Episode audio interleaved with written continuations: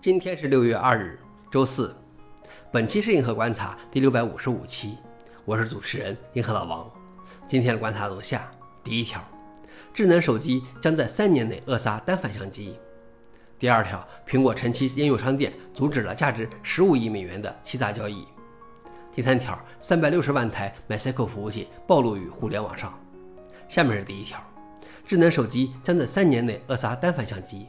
索尼半导体解决方案 CEO 在会议上称，手机的静止图像预计将在2024年超过可换镜头相机的图像质量，这包括无反光镜相机以及现在基本上放弃的老式单反相机。智能手机摄像技术远未达到技术天花板，预计将继续其成像技术的演变。而对大多数人来说，独立的相机是多余的。索尼在全球手机图像传感器市场上占有百分之四十二的份额。消息来源：TechRadar。老王点评：确实，我有多久没有拿出来相机了？除了给它的电池充一下电。没想到打败相机的不是更先进的相机，却是手机。同样已经被或即将被手机消灭的设备有哪些呢？第二条是苹果神奇应用商店阻止了价值十五亿美元的欺诈交易。根据苹果两年来发布的预防欺诈分析报告称，苹果在二零二零年和二零二一年各阻止了十五亿美元的欺诈交易。并且，苹果还成功的打击了各类有问题的应用程序。它在2020年和2021年分别阻止了100万和160万个应用。苹果还因欺诈活动终止了80万个开发者账户，因类似理由拒绝了15万个账户。消息来源 netofive mac。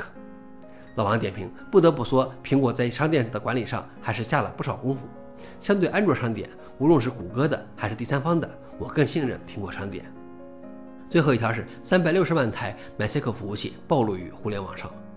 互联网安全研究组织扫描发现，有近三百六十万台 MyCycle 服务器在使用默认的三三零六号 TCP 端口暴露在互联网上，其中 IPv4 地址约二百三十万台，IPv6 地址约一百三十万台。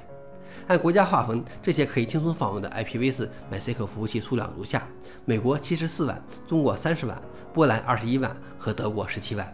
而对于 IPv6，则是美国四十六万，荷兰三十万，新加坡二十二万和德国十七万。不知道什么原因没有统计到中国 IPv6 的 MySQL 服务器。消息来源：Shadow Server。老王点评：我只能说这些都是自找的，连最最起码的安全措施都没有。如要了解视频详情，请访问视频随附的链接。好了，以上就是今天的硬核观察，谢谢大家，我们明天见。